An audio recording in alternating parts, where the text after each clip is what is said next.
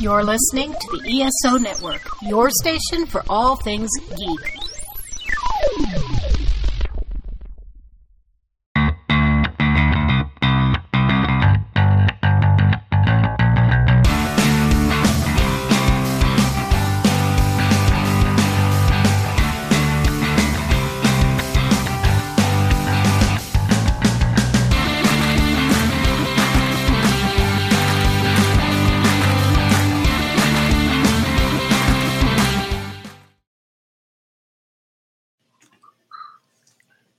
What's up, music lovers, and welcome to Modern Musicology. My name is Alan, and with me I have my great friends Stephanie Seymour, Hello.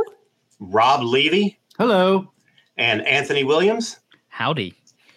And this week we have a very special guest that's joining us singer, songwriter, photographer, published author, Rock and Roll Hall of Fame inductee, true rock icon, all around badass. I'm talking about Gina Schock, the drummer of the Go Go's. Thanks, you guys. It's been a wonderful ride. It's just been wonderful. The whole the whole thing. All of it. Every bit of it. From We are top to bottom. so stoked you're here. You couldn't even imagine. Um, well, I was actually looking forward to doing this because, you know, everybody that I talked to was like, oh, you know, everybody's really smart. As they're talking about it, it'll be interesting. And so I look forward to that, you know, not the typical same old, same old thing. Four, there's four of you guys. So, you know, I think you're probably going to cover everything. So, Gina, I'm going to start with uh, jumping back to 1990. Yes. Apparently, you saw Stephanie's band play at the Whisky in 1990. yeah. you saw my band, the Aquanettas, but I Oh, don't. yeah. Sure. I remember the Aquanettas. I was the drummer. No way. No kidding. no kidding. No So what kidding. happened? What happened? Um, I can't remember. I think you came with Jane, but I'm not like 100% sure because I was just so. what happened with the band? What's, Oh, I remember the Aquanettas, and I had like I thought, oh man, maybe these they're gonna they're gonna do I something. know. No, we had that one record that on Nettwerk IRS, and then we um we left. Well, we, it was a weird thing, long story, but we we parted ways, and then we had an EP out on like Rockville, and we did singles in the UK, but that was pretty much it. We like we broke up because we wanted to stay friends instead of being you know hating each other after slogging along. You know, you know. Um, I know the feeling, and like with with my band, with our band, you know, I as I wrote in my book, um, it's a family, and Yeah. and uh, and there's a lot of love, and there's a lot of you know times where we're not speaking, but Yeah. ultimately, somehow we always seem to um, come back together, and. Uh, you know, somebody's always fighting with someone else. I mean, what do you, you know, it's exactly like a family, you guys. It's like, and if the minute somebody says something shitty about anybody in my band, I want to, you know, rip their head off. But yeah, exactly. you know what? I want to, I want to rip my bandmate's head off, but don't let anybody else do it. It's just like family, you guys. It's, Yep. it's, it's that way. We've been together for such a long time. You know, there's, you, there's issues that, that you'll have with different people. They'll never fucking go away, but you deal with them because you have something much bigger than yourself. You have, that, you have to value, you have to have value for that. You have to be Yeah. grateful for that. And so you, at the end of the day, you kind of just got to drop the crap and try to come together. Yeah. But I want to say a special huge thank you because if it weren't for your band and if it weren't for you specifically, like I wouldn't, you totally, I'm not just saying this, but you totally changed the course of my entire life. And I just wanted to hold up this ticket stub for viewers at home. This is my first concert ticket ever. It's the Police and the Go Go's at, at Madison Square Garden in 1982. And Oh. this is after this show, this is when I asked my dad for a drum set and he gave it to me. Shockingly, he did. Wow. That's So- so cool. That's That's cool. uh that I just really, you know, it, it it's such an honor for you to for you to, you know, do this for us and Well, you know what? It's my pleasure. And when I, you know, hear stories like this, it just makes me feel like I've actually made a contribution. You know what I mean? And um, because there's so many ways, and the older you get, that you want to contribute to this wonderful world that we live in. And uh, and if this is, you know, uh, I, I I'm hearing this a lot these days, and it really makes me feel pretty damn great. Uh, you should feel great because I'm sure you get told this a lot, but really you you changed the course of my life, and thank you because my life has been so great. And even just doing this podcast, I wouldn't even be here, you know. So no, it's true. I'm like getting emotional, but it's no, I, it, it's it's re- I really, Steph, I really do appreciate it. Honestly, you know, uh, we all come from someplace. I'm just this kid from a middle class family growing up in my little, you know, suburb of Baltimore and Dundalk, and I had big dreams, and I just, you know, when you're that age, you're like you're very brave, and you think anything is possible, and sometimes I think most of the time, think anything is possible. If you, yep, put your mind to it and have faith in yourself, and you know, do not take no for an answer um, and continue but you've got to have something inside of you that drives you all the time that can be love faith it can be a you can get that strength from a, a number of things and you know over the years in retrospect you're like jesus christ how incredibly look i worked hard but wow there's yeah. a, a lot of luck involved in this story as well right place right time nobody knows how that happens or why it happens uh, sometimes no. it just does and so, boy, I tell you, I gotta tell you, I, when I hear a story like you, Steph, that makes me so happy and grateful that I was, you know, able to reach people, reach someone like yourself, um, and, and motivate you to want to do something that wasn't actually, you know, the ordinary uh, sort of thing for a girl to do growing up. Um, but it's becoming much more commonplace now, uh, well, becoming a drummer. So that's cool. I, I actually want to ask you about one of those things that happened. Um, I heard you tell this story once before, but I want to have our listeners hear that. Yeah. After the Rock and Roll Hall of Fame ceremony, backstage, Questlove came up to you. Oh gosh, yeah, yeah. Um, this was sh- very shocking for me um, because you know I I have such high regard for him. He's a super talented guy, um, and he came up to me um, and we just were just talking to Paul McCartney and I got tappy tapped on, on my back and he said, "Hi, uh, I'm Questlove." I said, "I know who you are," and he said, um, uh, "You know, uh, when I was I, I, was trying to figure out how you play We Got the Beat when I was a young, you know, was 12 or 13 years old. I remember sitting and listening to it and trying to figure it out. I could never never figure that out. And and you know what? I, I said, now my life is complete. I finally met Gina Schock, and I was like, "Whoa, Daddy."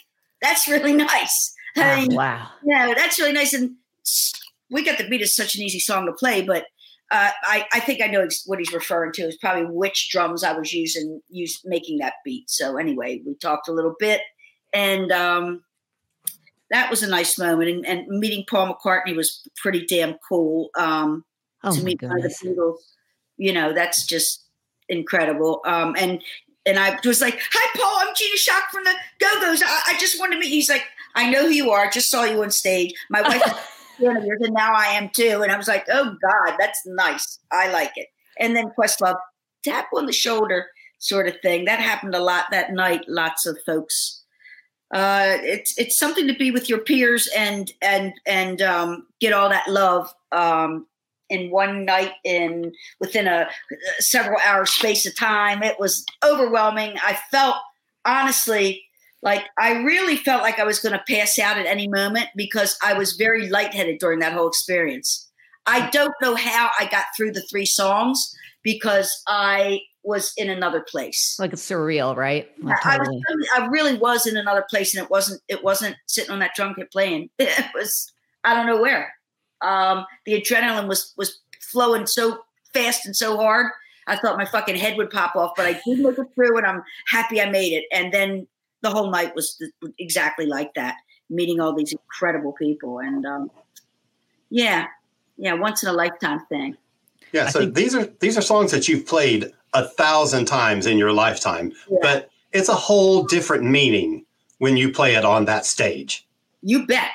Um, it was, uh, yeah, like I said, well, like Steph said, it was surreal the whole thing because, well, you're sitting there in front of all these folks, um, and you're going to play some of your songs. All these people are getting up on stage. Carole King, a lot, you know, the Foo Fighters.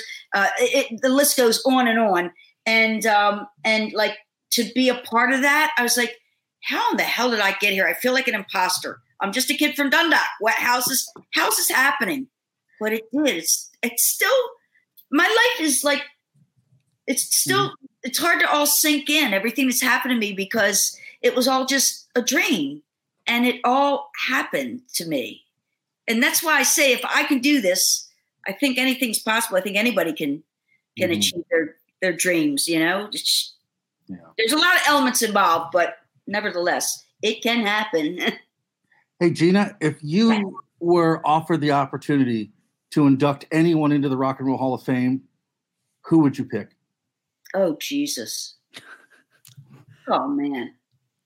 Well, well, that's a loaded question because because I love so many different genres of music. I Mhm. have such great and deep respect for so many people that do what I do. That is probably. I, ooh, let me think. What? Who? Jesus Christ. Well, I'll tell you who I'm really, really pulling for. Uh, are the B52s Yeah. Yes. um, because not only because they're my friends, but because they deserve it. I mean, really, let's let's get up. Let's be honest here. Why are they not in the Rock and Roll Hall of Fame? I don't know, but I think uh, the the Go Go's being inducted is another milestone for women in the business. That's are like, okay, you know, we're here. Hey, we've been around. We've we've paid our dues. Lots of folks like this now. You know, can we be par- part of this uh, club? um, which has been the men's club for a long, long time, but it's changing. And so that's always good. That's always good. And I Um, felt like I felt like your year, Gina, was pretty big for women in general because not only did you have the Go Go's, you had Carole King, you had Tina Turner. I mean, right, Tina Turner, my lord, of Yeah. course. some really iconic women last year, and you know, I, I think you're kind of seeing that with Pat Benatar this year. It's a shame Kate Bush didn't make it, but like I think amazing. last year was such a turning point. Yeah, um, it was a wonderful year. I it, it, and you know it was also. I mean, it's very bittersweet for me because you know I knew the the guys in the in the Foo Fighters a little bit, seeing Dave around and and and um, meeting the guys in the band, and also Taylor, who I had a real connection with, and and at, at that that night we sort of really I felt like we had taken another step in our friendship like we got closer and exchanged information which we kind of already had but sort of oh do you have my right number? And this is that you know and and and we and it's just Hmm. so horrible because we had been talking just before that just before we went to south america and he was saying you know gina you know I, you got to come to the studio. We got to write. We got to play together. All these made some plans um and i talked to him before he left and then he left and that was it. That's that terrible. I think of that a lot of meeting him that night or seeing him again um, and having like a different kind of connection with him. And oh my God, Taylor really was an incredible drummer um, and an incredible guy, a lovely, lovely man. Um, and we actually, uh, a really cool thing, guys, happened that you didn't get to see, but um, we we were, had to rehearse all day, and so uh, we were going to do the grand finale thing at the end where everybody gets up on stage and we all play. So I actually got to go over a couple songs with Taylor, the two of us on, you know, him on one side of the stage and me on the other. That was fucking cool. That's really cool. Um, to have everybody up on stage uh, singing, playing, and the two drummers were myself and Taylor. wow. Uh, but they, it, we ran out of time. I think was it, didn't Jay Z get uh, a special award or something that I night? Think I think he was on the performers list that night. I think he got inducted in the same way as yeah, you guys did, but yeah. yeah, he was he was inducted. yeah, Jay Z. I could kick him in the ass because I think it took longer to do his induction or something, and then we couldn't do the we couldn't do the grand finale thing. Like, so whatever. oh. It was a long ceremony too. it was really long, but it fe- for me it went by very quickly. Of course, when you're sitting in the audience through the whole thing, it's different. Um, you know, um, I've been through awards uh, ceremonies, and I unless you know we're participating in a major way, I really don't go because it's really a pain in the ass to sit there for hours and hours and hours. Um, anyway, but you know, Yeah. not not a, not a rough life, you know. I want to talk about your book, Made in Hollywood, because it first of all, it's just gorgeous from cover to cover. It is it's a beautiful, vibrant, like the energy pops out from every page of that book. Thank and there's you. some there's so really good text in there too. And you have nice guest writers, you know, doing little, you know, from your band to like even Kate Pierson, right? From the B52s. Right. But um you know, early on in the book, you say something like you you unknowingly became the archivist of the band. Yeah. And I just I am curious if there's anything if there was any moment along the way back then that you were like, oh, this is maybe just more than like a hobby of me taking pictures. Like maybe I'll be able to put out a book or maybe I'll be able to display them. Like, was there any moment like that back then? Um, it's weird. I feel like it, subconsciously that was always the plan. Yeah. In some weird way. Like there was a reason I was doing what I was doing. I was driven to take photos. Uh, and from when I was young, when I went to concerts to see, you know, people that of course became had icons of rock and roll, you know, from my first fucking show, Zeppelin for Who, to my second show of, of Black Sabbath. So I was I had a little Instamatic that I was taking photos from back then, and you know, to then actually become what I had only dreamed of as as as a, a teenager, um, and to be in from the inside, getting the Yes. shot. It's a very personal, yeah, I mean, a personal up I, close I, look. had I- so yes, there's part of me that thinks that I was I kind of some like I said subconsciously something was going on um, because I've always been driven to photography. I love Mhm. it. I have a lot of stuff uh, art on my walls. Uh, not so much into painting, but definitely photos. Yeah, Yeah. Yeah. So- it's just, I don't know. I, I don't want to get too far away from your book, but what a first three bands to see The Who, Led Zeppelin, and Sabbath. I mean, just the amount of talent that you saw in those two Yeah. shows. Um, Anthony, what I realized, and somebody told me this the other day, and this is really crazy because after all this time to find this out, I, for some reason, thought that um, Zeppelin and the Who were doing a tour together. But that was the one and only show that they ever played together, and I was at that goddamn show. Oh, shit. Wow. I was at that show. You know, I thanked my brother the other day because he had he took me. You know, And you have that ticket stub in the book. You have a picture of that. And they spelled Led Zeppelin L E A D. That was fantastic. that's the one only time I believe that those guys played together in that in that way. You know, I mean, uh, I I thought I was lucky, but I didn't realize how lucky until like you know six months ago when somebody pointed that out to me. It's probably for legal reasons they weren't allowed to play. I can just think of the trouble that Bonham and Moon would have got up to together on tour. That was probably a no go. Yeah, yeah, they would have ripped up the entire hotel instead of a couple rooms, um, and they would have, you know, they- they'd have been in jail just about in every city probably. But um, amazing, amazing drummers, amazing people. Do you have plans to do anything with photography beyond this book? Like, what's your next step? Um, you know, I was talking to my friend Greg Gorman, who is a very famous photographer, fantastic photographer, fantastic guy. Period. Um, uh, you know, we were having dinner at his house, and I was like, I, you know, I was just asking, you know, Greg, how do I move forward? I'm this is a new world for me. Um, having my first photo exhibition in L.A. and San Francisco. Um, I it's a new world, and I'm meeting a lot of different people, and it's really exciting because it's you know, you guys, as you go through life, you sort of discover, you make all these discoveries about yourself that you didn't even know yes. were there. You, I mean, you knew they were there, but you didn't know how far you could take it, where if it would ever go anywhere, if it was just an idea in your head, if it was just a couple pictures laying around, you know, if it was just a one song you wrote, or and they sort of evolve in a way that I I believe in destiny, the way things are. I think it's all set, and we just have to keep doing what we do and trying to do the right thing to get in the place where we want to be ultimately when we one day close our eyes. Um, um. So anyway, yeah. Are Uh, these photos that you're exhibiting, are they non go-go related? You know, are they, what are they? No, no, they're all Steph. My whole life's been music. That's Yeah. all, that's it for me, man. Mhm. And and along the way, it has it's it's you know projected me into another area. Being you know being a photographer, actually acknowledged as such, um, and a book writer, you know, an author, and you know, and but this all stems from music. You see, it all Yeah. comes back down to music. Um, and uh, but I'm trying to figure out where I want to go next. Do I want to just do I want to just uh, continue taking photos of bands? Um, because I think I believe I have an eye for things, and I don't know why or how, but it's one of the it's a, everything's a gift, you know. Um, and everybody does things in their own special way, and sometimes it it appeals to a large number of people, and sometimes it doesn't the fucking end of the day, what matters is does it, does it make you feel good? Right. Does it- Are you happy doing it? does it, does it fill you? That's what it's. Does it fill you? You know.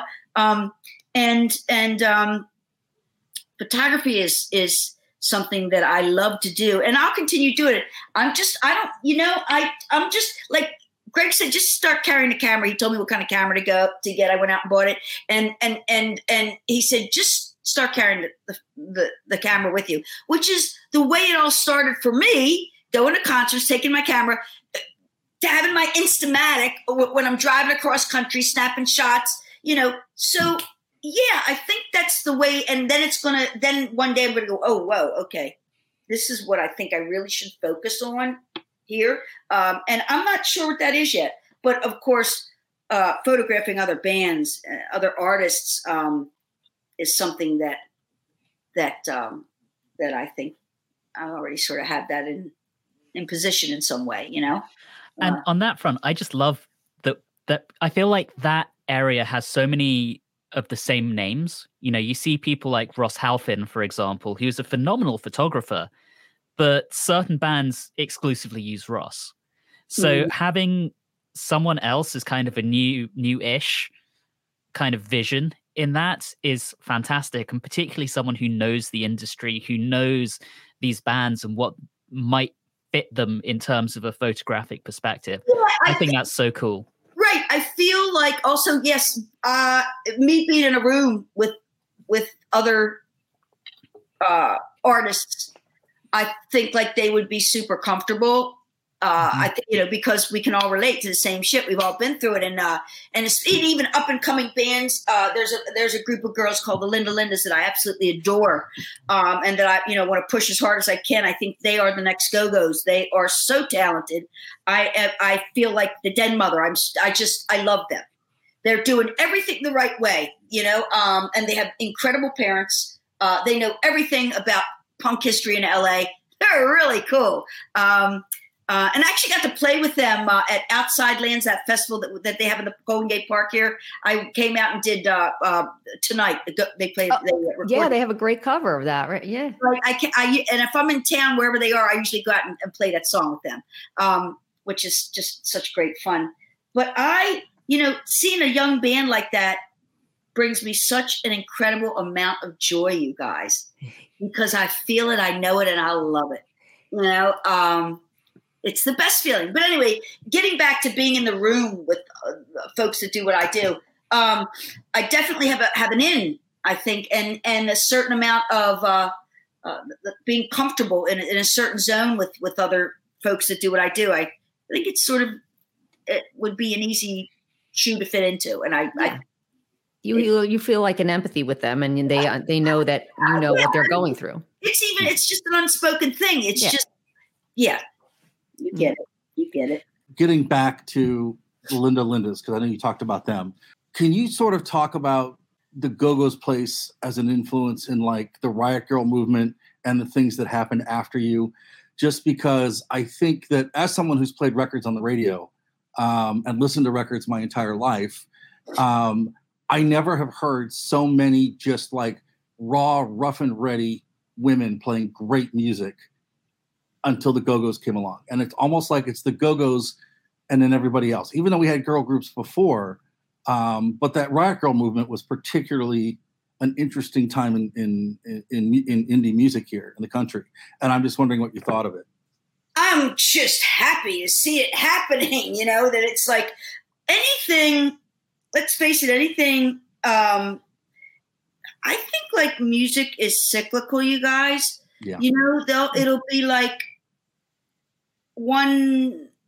You know, a certain amount of years will be bands that are really popular. Then there'll be just artists, and then there could be boy bands or there could be girl bands. Um, not necessarily like the Spice Girls because they didn't play instruments, but but you know what I'm saying, like, and and then it comes back to you know bands get back in style again, and I think everything has its place. It all fits in some somewhere, and if you, as far as the Riot Girl stuff goes, um, it was just nice to sit back and listen and watch this all happen, um, and feel a little bit of pride in that. In that, hey, maybe we kind of influence this maybe because I, I don't know. You know, I'm, I just go home and have a normal life, and then I do things like this, and I'm like, wow, I really do this for a living. This is so fucking cool. this, is, this is wonderful.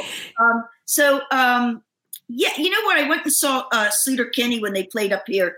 Um, and uh, went back and and like they're really big fans of the Go Go's. I really didn't know that, but uh, it was really neat. Um, another, and they were fantastic. They they played at the Fox up here, and I don't know when the last time I saw them. A, a long time ago. Um, you know, it's like it's so you know time is going so fast now. You guys, mm.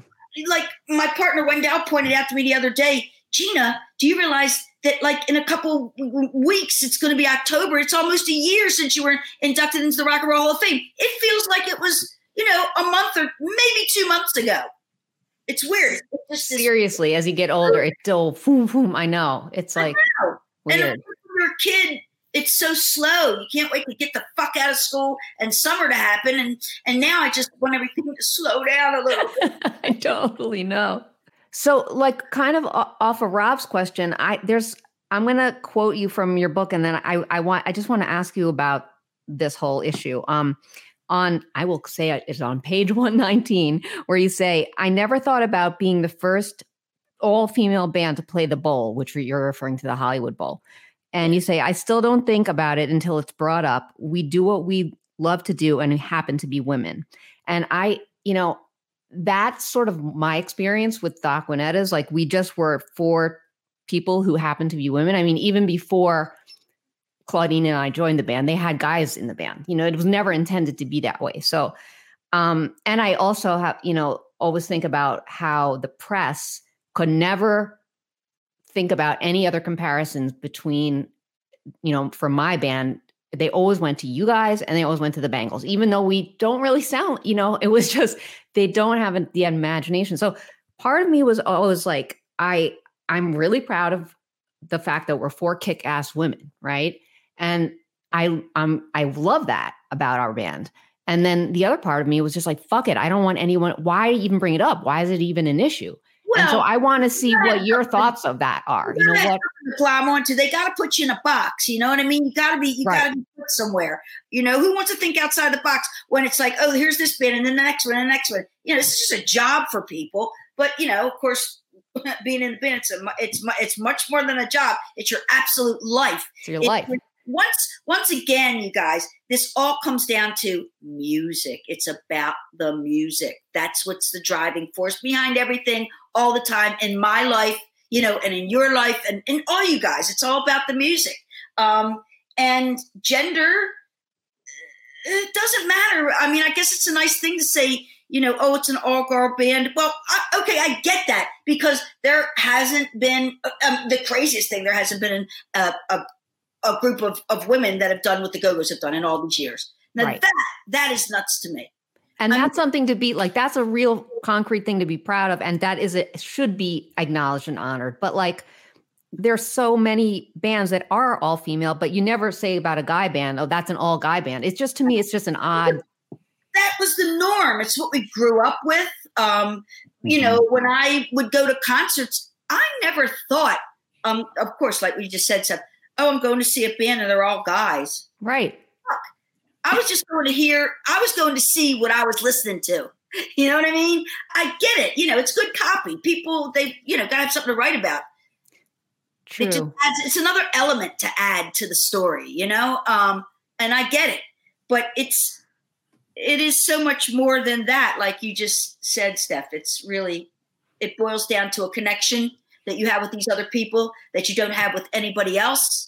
Um, and you create things that you wouldn't create with anybody else, not in the same way. It won't sound the same. It won't. It won't be the same feeling. That same connection. That it's that chemistry. It's chemical. It's numbers. It's crazy shit. That's right. It happens when you get in the room with certain people. It just happens. You just gotta let go, let it happen. So, getting back to that, uh, in a way, one of the things that I that I really bothers me as somebody that likes music. It's just there aren't any female producers. Um, Linda Perry. I mean, just throughout history. I mean, it, it's not an equal balance. I mean, yeah. Linda Perry's terrific, right? And more people should know who Linda Perry is. But it's yeah. just like, why isn't that? I mean, Yeah. is it just people just don't want to do it? Do they just not want to learn about My the friend music? Barb Is Morrison is a producer. She's amazing. Yeah. But yeah, Yeah, there's very few. There's probably a lot of women around that do it, but they haven't made their mark yet. It's you, you know, um, Rob. It's just I think um, being a producer was traditionally a man's role, um, and But- yeah. you know, look, hey, I didn't make the rules. I know. I know. That's why I do. That's why I'm in a rock and roll band, man. I'm here to break See, the rules. Gina, I live I live in a world where all those wall of sound records were produced by women and they sound better. Um, so that really frustrates me. Um, but you know, as someone who you know has worked with bands and worked with other producers and other writers, um, I mean, it seems like it's changing, and it seems like things are coming in a positive direction across the board.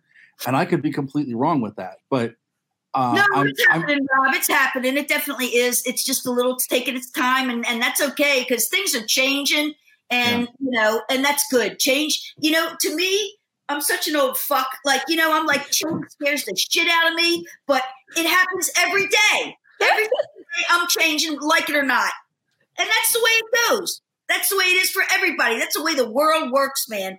Get used to it and get comfortable Yeah. with it. I'm still trying. Look at me. I'm a nervous wreck. I couldn't love anybody more right now. so, That- that change can be scary, you know, especially when you're used to having things certain ways. And but it, it happens every day. So just you just have to acknowledge it and go, yeah, man, Yeah. just get comfortable with it because it's going to keep happening. hey, can I uh, can I ask you about Edie and the eggs? Sure. So I, you know, I have heard like four or five different accounts of what the hell went on with that damn band, and it's really annoying me because I have to know. Um, was John Waters in that band, or was he not in the band? And if not, just what is hanging out with him like? Oh well, he's a trip, man. Yeah, he's an extraordinary guy. Um, I just remember, you know, growing up in the, the area um, down on the waterfront. Fells Point was the cool place where all the cool people hung out, and downtown. But downtown was like a really kind of scary for me. I could go to like Fells Point and feel like, well, I could fit in here and not stick out as like some little punk kid, you know. Um, and um, and a lot of the a lot of the uh, the people in John's films hung out at the bars in Fells Point. Um, and it, it had a reputation as, you know, a little out of the ordinary. And um, my mother was mortified at the thought of, because, you know, John would put posters up around and, you know, he's, I'm shooting a movie, show up at this time and you can be an extra or whatever, you know. So you could, you could get into his films if you knew somebody or you knew him. Anyway, that whole thing for me and how I actually met John and his the people that he worked in his films and his producer Pat Moran and this woman Chris Mason who did all the hairdos in the early films. I was in a band called Scratch and Sniff, and they were like one of Baltimore's first punk new wave bands, and they're in the book, right? Yes. Um, myself and George Candelas and Chuck Chuck. What the hell's Chuck's last name? I don't fucking know. And then Danny Brown, our singer. Anyway, uh, Chris Mason was our manager, and she she was and she was my downtown mother. This is what she told me. My downtown mother, and then this other guy, Steven, who was her buddy, he was my downtown father. Then my aunt and uncle, Pat Moran, was my aunt, and John was my uncle. This is what what I don't know, John, if Pat you knew that, but I would see them occasionally. Um, anyway, um, so and then Edie, here Edie comes into the picture because she had her shop in Fells Point on Broadway, South Broadway. And the, when I moved out of the house, I got my first apartment. I think I was 19, was on Broadway, and it was North Broadway. So I could just walk down the street, and and at the foot of the foot of Broadway was Fells Point. All the stores, all the bars, and all the cool people. And Such a cool area. yeah. So Edie's store, Ed- Edith's shopping bag, she'd be sitting there in back of her cash, reg- cash register. The minute you walk in, you'd walk in, she'd be there on the left. She'd have her cat Lovey sitting on on on the countertop, and then this crazy like servant woman Jeannie who looked like a witch. She had long gray hair that was like all the way down her back, and she dressed in black and had big thick eyeliner, and she waited on Edie hand and foot.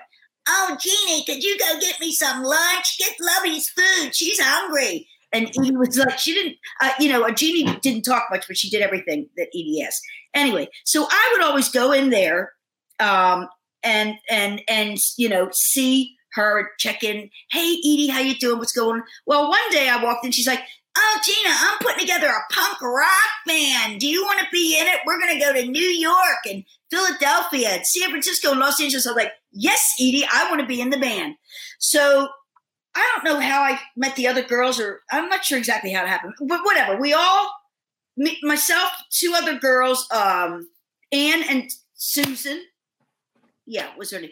And anyway, we got together, did a couple rehearsals. It wasn't so much about doing great music; it was about the journey. I think for for the three of us.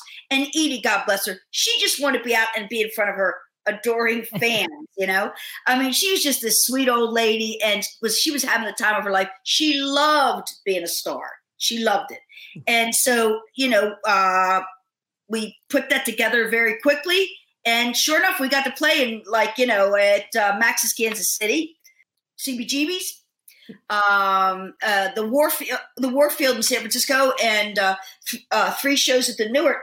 And that was the first time I'd been on a, on a plane. I was just turning 21, and I thought like, wow, this is my chance to make some connections, and maybe the West Coast is going to be where I'm going to wind up. Well, New York was close, but New York was tough. You know, I, I had made some friends um, that worked in a store up there. I think it was called Trash or something. Trash um, vaudeville. Maybe I don't think it was Trash in vaudeville. It was around the corner from Trash in vaudeville. Oh, small little punk store. I remember sleeping in the goddamn dressing room at that little clothing store. Huh. I think one of the girls' names was Trixie. I met him when when Edie's band played up there and became friends, and so I could go back up to New York and hang out with them, and you know have fun, run around New York. Um, and I started making some friends up there, and um, but it was I, I just thought close to Baltimore, which I loved, close to my family, but well, we put that band together, and I got to do these things and and made friends along the way, which sort of my life changed after that, and. Uh, the, the the fellow Steve Martin that I met, who was producing the show in in L.A., um, like convinced me to. He said, "You know, you got to come back out. You got to try to make it here."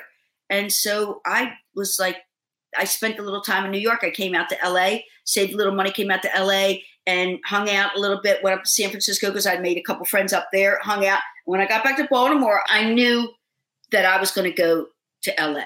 I knew I made my decision that LA was going to be the place that I think I could actually survive. The cost of living wasn't as you know high as it was in San Francisco or, or New York, and um, and Steve, you know, I could live with Steve at his house, and um, that's how that sort of came about.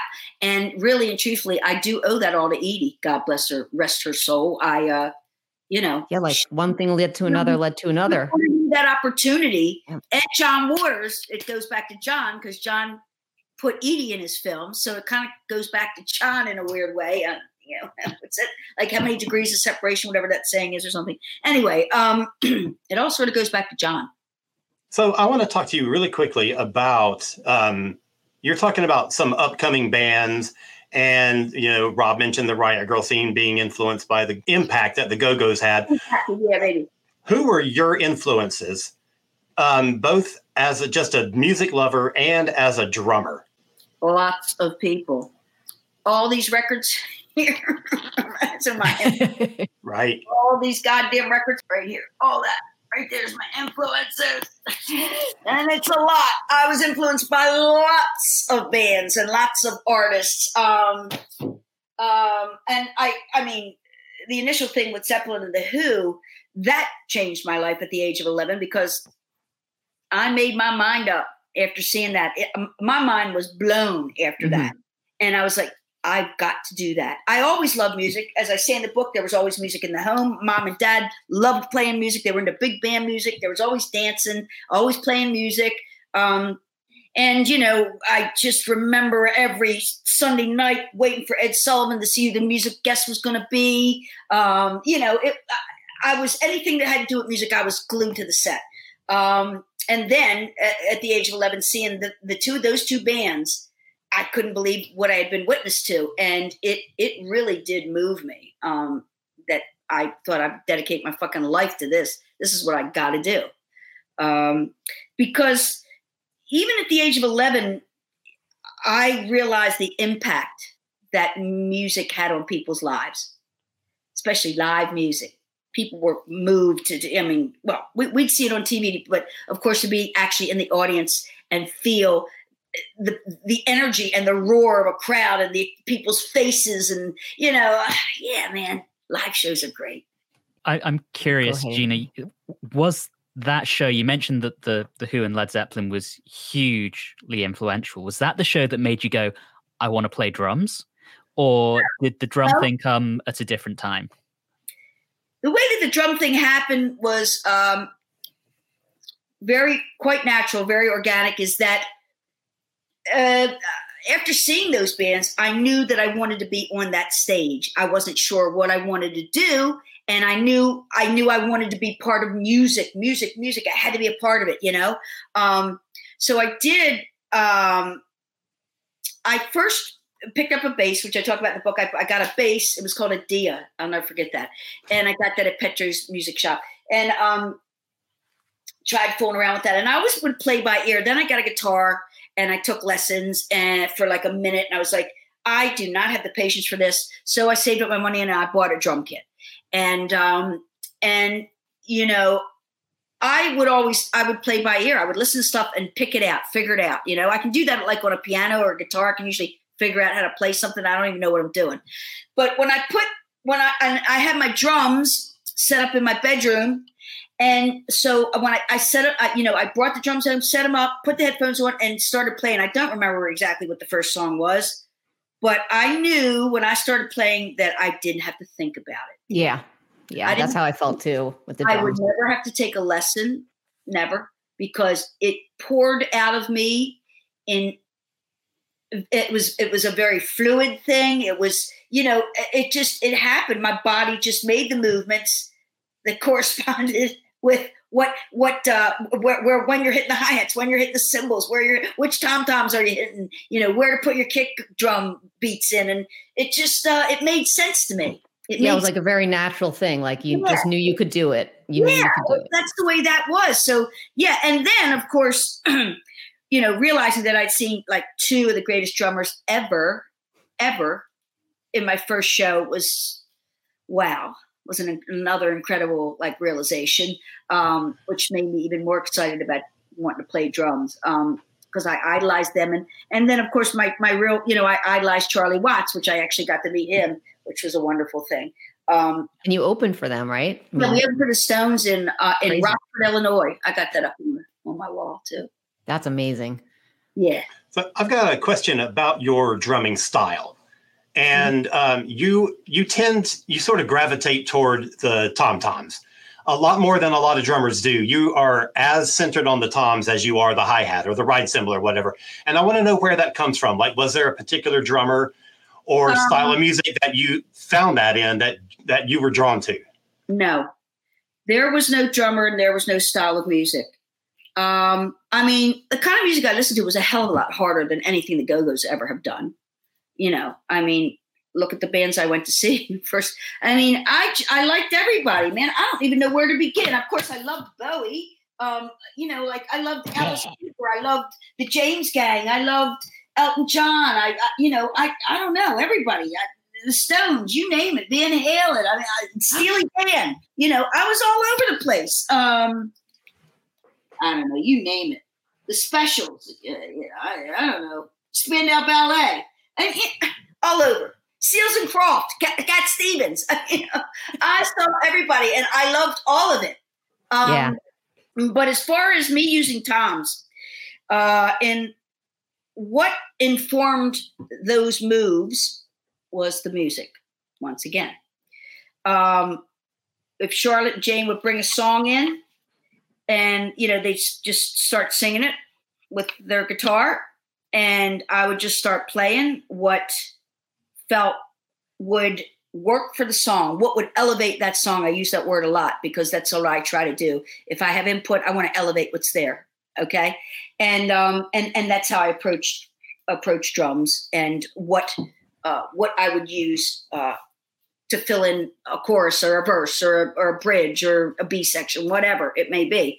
Um, that's what it, that's what spoke to me when I was listening when when we were going through each section of the song. Oh yeah, of course tom toms need to be here. Oh yeah, of course you know toms need to be through the entire beatnik beach. Yeah, that oh, I'm to move over to the ride and the, and just the snare in this one particular part. But it it it was really always the the songs that um because I'm I'm a, and I've said this many times. I'm you know I'm the kind of drummer that plays what they play for the song. I I never cared about having any kind of fancy, crazy, badass fills. Um, I just cared about playing soulfully. Everything you do should be soulful. Uh, it's got to come from here with with me. Uh, and uh, so, yeah, I don't know. I could go on forever talking nonsense, but I don't know. I have a question about uh, you know you're of course known for playing drums, but then you had you know House of Schock and. Yeah I was quite blown away when I first heard your band because a I was like, damn, you could sing, and I was I I just was kind of curious too why you never sung backup that much in the Go Go's. But I, I would sing on the records, but I never sang live because yeah, it was always sort of you've been in a band before, and people want to sing backup, and I don't need to fight to have my voice in there. But your voice is great, so you I don't know. House of Schock is just a it well, was a really cool record. That. And uh, you know, I was so um, blown away at the way that all happened because you know I have never uh, wanted to be a solo artist or anything like that, and but it was just dancing myself. I didn't want to be a singer. I just wanted to write music and be able to play. Uh, I didn't want to be a singer, but we I searched for for a long time, even flying people in to um, be the lead singer in the band. And finally, like Vance and the other folks in the band, Stephen and Chrissy, they were like, Gina, you sing the songs better than anybody you brought in. Why don't you just sing? So that's how that happened. It's a shame that that record didn't do better, but it was. I got stuck in one of those things where uh, the people that brought me in, a, a fellow named Tom Whalley, oh yeah, Tom, too. He was at Capitol. Yeah, right. Yeah, I used to work at Island and then Virgin for like 16 years, so okay. I know a lot of those people. Right. But yeah. So yeah, Tom brought me in, and you know, um, you know, I'd done the first record, and it, it did kind of medium. Okay, it wasn't bad. It got on MTV and medium rotation. We were starting to do a little tour on the West Coast. And then Tom calls me, say, "Hey, let's have lunch." And he said, "Gina, everybody's getting fired." Now you all know this story. This happens to a lot of people. Everybody's getting fired. I'm going to give you a chance now to either get out or if you want, you can stay on Capitol. And I was like, no, of course, I'm, I do not want to be a tax write off. So I left. And yes. we were writing songs for the next record. Um, and that's the way that went. And I just got into it. Then I was like fed up. And uh, I was like, Jesus Christ. I started working again. I started working with Debbi Peterson in a short lived project. And um, Miles Copeland was uh, managing me uh, managing he managed House of Schock and managing me for uh, this this Debbi Peterson project and myself. And we had done a lot of the record, and then things just went south uh, with our relationship. And so I walked away from that. And then I got like, fuck this. I am done with playing in bands. I can't deal with people's shit. Um, so I just moved to New York um, for for for a while. I kept my place in in L.A. and uh, went to New York and thought, you know, I'm just going to focus on being a songwriter. So that's what I did. I stayed in New York and I got a deal on MCA, uh, MCA Publishing, and with a guy named John Alexander. He was heading MCA Publishing at the time. He also brought Alanis Morissette he was Canadian, so he brought Alanis in. That's when I got to write with her when she first came to LA. Oh. Um, and yeah, so that's that's the way that that worked out for me. yeah, I mean, because you've had just so many different aspects yeah. of your career. Yeah, yeah, a lot of things, but uh, you know, um, I'm uh, I will always be. If you ask me what I do, I'll tell you I'm a drummer. That's what I am. But I can do other things yeah. too. I think I think a, a, lot of people aren't quite as aware of the success that you've had as a songwriter. Like you've had a lot of hits. oh, not hits, but you know what? Look, I, I, uh, I need to work with other people. I am a team player. You put me with the right people, and I think I can write a hit song. Okay, um, but I, you know, and I was working with. Uh, this is another really long story, um, which is a little ugly at points. So I'm not even going to get into it. But I did find other people that I worked with. The Go Go's happened to be uh, doing something with Disney at the time, and um, they wanted uh, they were looking for the oh well they were looking for the like the next younger version of the go-go's okay so we were part of helping to find the right girls blah blah blah um, so we had to we're, we're going to use i think five or six go-go songs and have five or six new songs uh, the way that it worked out is that out of the songs that got picked i think i had like five of them I, that didn't go down well in the band and um, you know i mean I don't know what to say. I I could never get any. I, and I, am not saying I'm the greatest of this or that, but I, it was a hard time for me to ever get any of my songs on Go Go's records because you know it was set. The first record sort of set the tone, and I wasn't really a writer then, but I thought this is something else I want to do. I want to do that. I wanted to learn how to produce mm-hmm. all that. So I started working on that, you know. Um, but it was tough to get in in there and when people make a lot of money, they want to keep making a lot of money. So whatever. We all did well. I'm not yeah. I'm complaining, but I'm not really complaining because I my life has been wonderful and I do love those girls. Not all the time, but I I don't like them all the time, but I love them.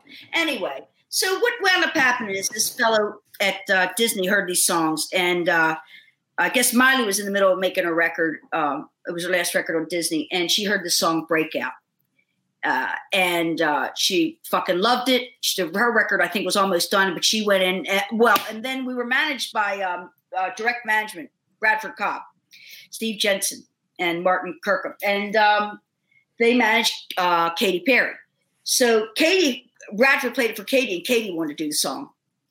The difference was is that Miley put up money for us to keep the song on hold uh-huh. Um, and we knew that Miley was going to sell a certain amount of records, and Katy was new. So, and I wasn't the only writer; I was one of three. And so, you know, we, you do what you have to do. And um, so Miley went, out, went uh, did the record, and it, it, turned out to be, the, you know, the name of the album and the title track of the record. And then the fellow at um, at um, at Disney had another artist, Selena Gomez. Um, can you write some stuff for her? So we wrote four songs uh, for her. He they, she did all four of them um, and it was also um, the title track and the name of the, of the record uh, was the first single on it. So that sort of happened like that. and then our guy got fired. and you know what? It's all about connections and stuff. I mean, it's a crazy business. I mean, and it is, you know, you can be as good as you can be and eh, timing and it's all about all that sort of stuff. There's you know, a lot of variables, that's for sure. Write songs till till you fucking drop dead, unless the right person hears it at the right time. It don't matter. Nobody's going to hear it. It's not going to go anywhere.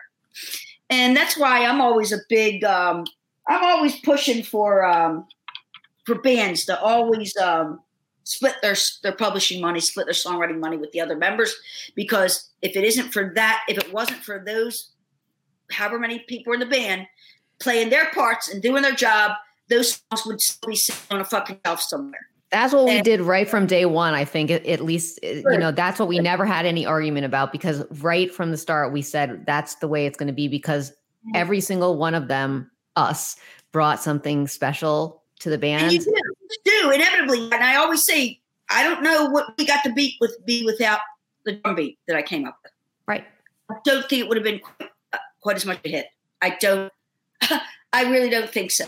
So, but and everybody adds. You put everything you can into something, um, or or you should. If you don't, then you're an asshole. Uh, but you know you should if you're all in it for the same reasons, and that's to uh, put something out that you're all real proud of. I, I, mean, there's some managers out there right now that will not take a band unless they split everything equally because mm-hmm. they know if they have any amount of success it, they're going to break up because somebody's going to be making you know five times the amount that somebody else is, and they're all going to be working just as fucking hard. And yes, there is. I know Jane said, "Well, there is something about being able to write a song and put it in." I agree, but you know what? You got to have a platform to sell the fucking song. What does it matter? You, you gotta, it, you know, it all. We all need each other. Yeah. It all works together. I think that's one of the things that you take away from watching the the Showtime documentary on the band Mm. And I'm just wondering what you think of not only that documentary, but like when people that you worked with, professional, whatever, write books or articles or blog posts, whatever, about the band. Uh, do you feel like that you four should be the only people to control the narrative, or do you think enough time has passed that other people can sort of reflect on what you do and comment on it and be People fairly accurate? People will do that anyway, Rob. I mean, uh, there's a book coming out now. I'm not even going to talk about it. That talk has us in it. Um, and I didn't want to talk about it, but it's all bullshit. It's all fucking lies. I don't even know who this person is. They said they work for us. I don't know who they are. None of us. Hmm. We've been on. We've all been texting like, "Who the fuck is this? We don't know her. What? What are you talking about?" And those things, you know. But when I read it, it's kind of like, well, people can say whatever they want, really, you Yeah. know. And um, there's not much you can do about it. Um, well, there is, but like, yeah, it's Yeah. not going to change anything in my life. You know what I mean? Yeah. It's just somebody out there trying to write dirt about band, about you know bands, and they can write anything they want. Doesn't mean it's, it's true just because it's in print. Right. So, Gina, I want to change track a little bit. You've already mentioned the Linda Lindas. I'm curious as to what other kind of contemporary bands you're listening to and really enjoying these days. Well, I'll tell you who I am just crazy about is a band called Glass Animals. Do you know them? Yeah. English band. Oh my God. I'm just knocked out. I, I just like got turned on to them. Uh, I don't know, about six months ago, and I just can't listen to those three records enough. Uh, Zaba, um, What It's Like to Be a Human Being, and the latest one is called, what the fuck's the latest one called? Uh, can't think of it right now. Having a senior moment, folks. Uh, I have to say, my Harry Styles. I love him. I love Harry Styles. His two records, Fine Line and Harry's House, are pop masterpieces. Those songs are so perfect. Perfect. They're perfection. He he seems to me like Robbie Williams in a way. You know, like the, the Oh, yeah. I understand that. And you Yeah. know what? He's he's like he's just doing what he wants to do Yeah. and good for him, you know? Um I don't know how much he actually has to do with the songwriting or production or anything, but whatever it is and the people that he works with, brilliant, man. Just brilliant. And they So- are masterpieces. Both It's funny you mention him, Gina. I, I just had a whirlwind trip to New York, and when I arrived, I flew into Newark. I got the train into the Penn Station. Yeah. and That's right below Madison, Madison Square Gardens. Yeah. And on Thursday, I got into Penn Station at five, and the line to get into Madison Square Gardens was enormous. And it was all these like late teens, early 20s girls. And I kind of stopped and went, Who are you all waiting to see? They were waiting for Harry Styles. yeah, Um, how many nights did he play? 19 or 15 nights? Something nuts. He's playing Yeah. Forum like all those nights too. I'm gonna go to um I'm I'm flying in, in a week and a half or something, flying to Austin and Kathy and I are gonna go see Harry play uh um at the whatever Moody Center, I think it's called. So I am really really good live. well, he's all over the place. I mean, you can see half of his fucking, you can see his whole show practically on the internet. But I mean, he seems so personable. He just seems like a lovely guy. And I hope that, you know, uh, his endeavors in Hollywood don't don't get him all fucked up. I hope he can keep it together and stay like what he appears to be kind of a sweetheart of a guy. And you know, if you're in Hollywood too long, it really it messes with you. It's good to get in and get out. Get in, I- do do, and get out. Actually, Gina, you, you brought me on to another question I wanted to ask. And I, I was at a show on Friday night, and at the doors of the venue, there was a sign saying, you know, the band politely request that photos and videos are not taken during the show. I get As it. an I was going to say, as an artist yourself, do you find that distracting that so many people seem to live a show through the screen of their phone? I that- find what's going on with our phones and the videoing and the photographing constantly really sickening, to be honest. And I'm a victim of it too. They fucking take over your life. It's like the uh, being, I was at uh, that at the Muttville event the other day and went to the bathroom and laid my phone on on on a table and walked out and forgot it and I had a fucking major panic attack because I didn't have my phone and I thought what have I become? I am a slave to this fucking phone. I don't know any of my friends' phone numbers because I'm just used to having them in my phone. It's terrible what's happening, you guys. I know. Good, Yeah. not good. You It's know, not good. it's nice to go to a show and remember what you remember and maybe take a shot here and there. But like to video the whole thing, it's like you're not really you're seeing it through a lens. It's it's just I would yeah, I say you shouldn't be allowed to do that. That's what I don't I don't think you're you're you're ever going to watch that back first of all and you're Mm. not present watching what's going No, on like too busy worried about getting shots. And I'm guilty of it too. I went and saw Alicia Keys and I was trying to video stuff, you know? and I was like, I'm guilty of it. Look, I'm I tell you, I there's well, look, As a- a big old contradiction. Let's face it. You know, but as an audience member, I always get so annoyed when somebody's got that around. First of all, there's light, and that's annoying. It's like distracting from the main performer. And then I, you know, it's just I think it's rude. It's rude. I- yeah, and you're like up on stage doing your thing, and people are going like this, and you want to say, "Put the fucking camera down and just watch it, will you? Get real. Let's just be real here. Let's let's let's live in the moment, man. I Let's- know. What impressed me at Radio City was the staff were enforcing it as well. I mean, at one Good. point, the the usher Yeah. came and told this guy to put his phone away on three occasions, and on the fourth occasion, she brought security with her. Good. So Yeah. it was being enforced as well.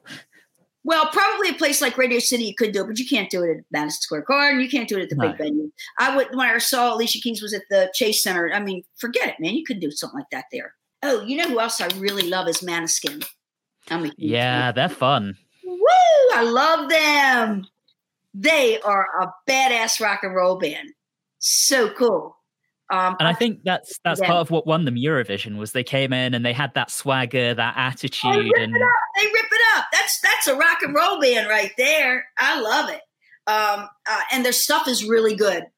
Yeah. their songs are really good, and they know how to work an audience. They are all fabulous. They all look like models. Um, they're all great. Good for them.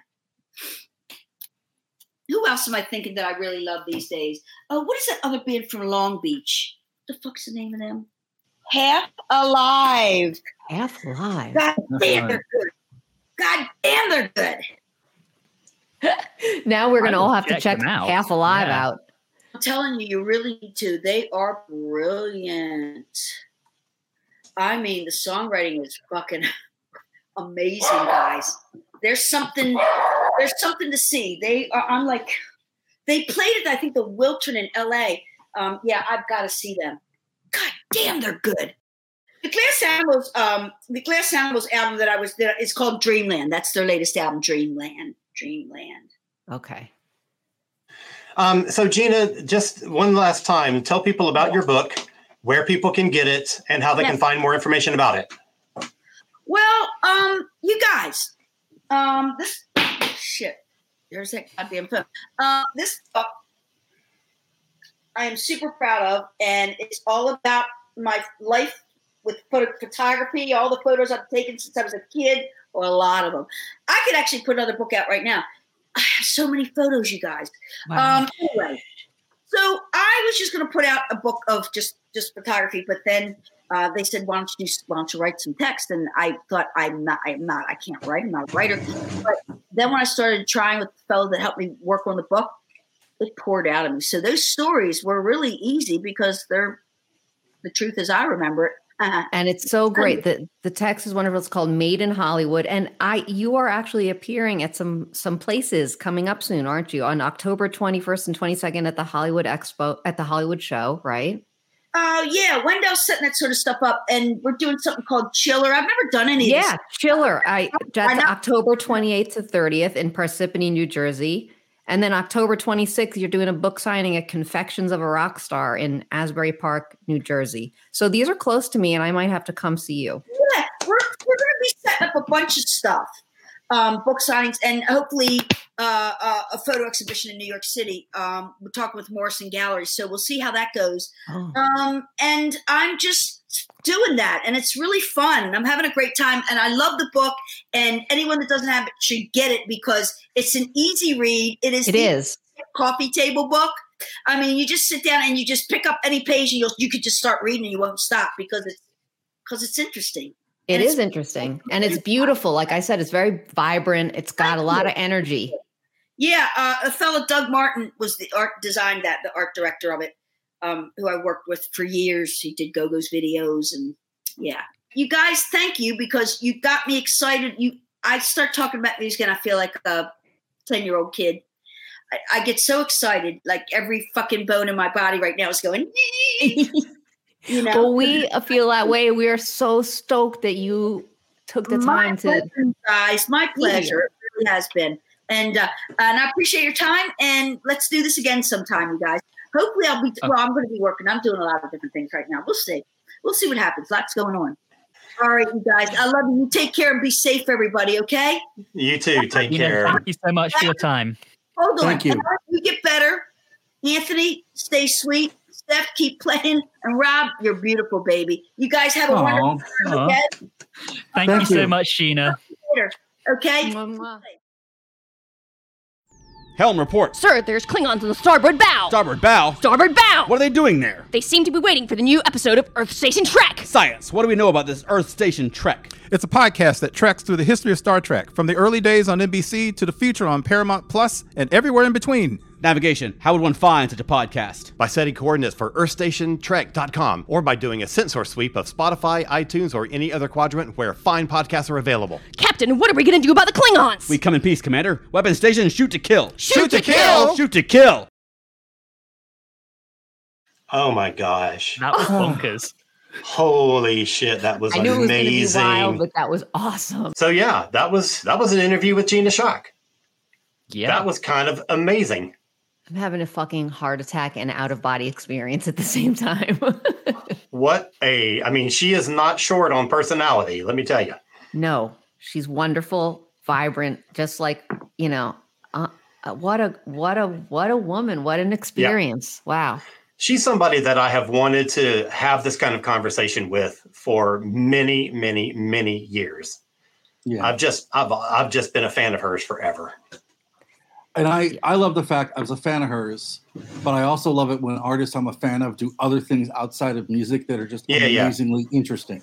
And so for me, just the sheer body of work, uh, plus just the sort of magnitude of where they are in the history of popular culture is well worth it.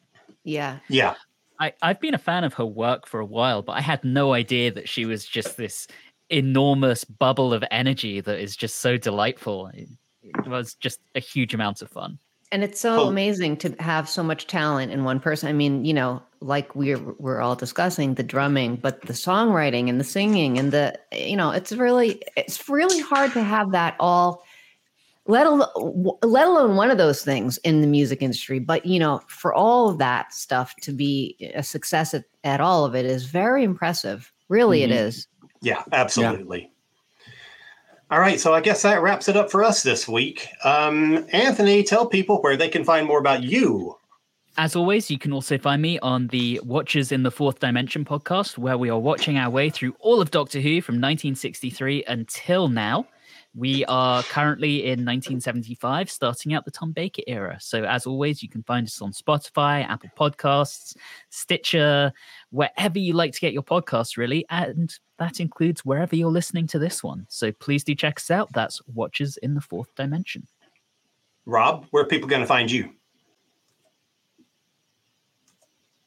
Rob? I think he's frozen. I think he is. So you can find Rob on uh, KDHX hosting the Juxtaposition show. It is archived online. You can also find him on uh, needcoffee.com and the uh, Weekend Justice podcast. I think that's Right everything on. he does. And Stephanie, how about you? You can find me on my website, which is www. There, let me do that again. you can find me at my website, therearebirds.com. You can find me on Bandcamp. You can find me on my Facebook page, which is Stephanie Seymour Music, and on Instagram at there underscore r underscore birds and all the streaming platforms. And my latest single is called There Was a Time. There And it's was a, excellent. You should listen Yep. to it. and you know what? There was a time when we talked to Gina Schock. There was Ah! just a, it's like two seconds ago. Uh, right? That's crazy.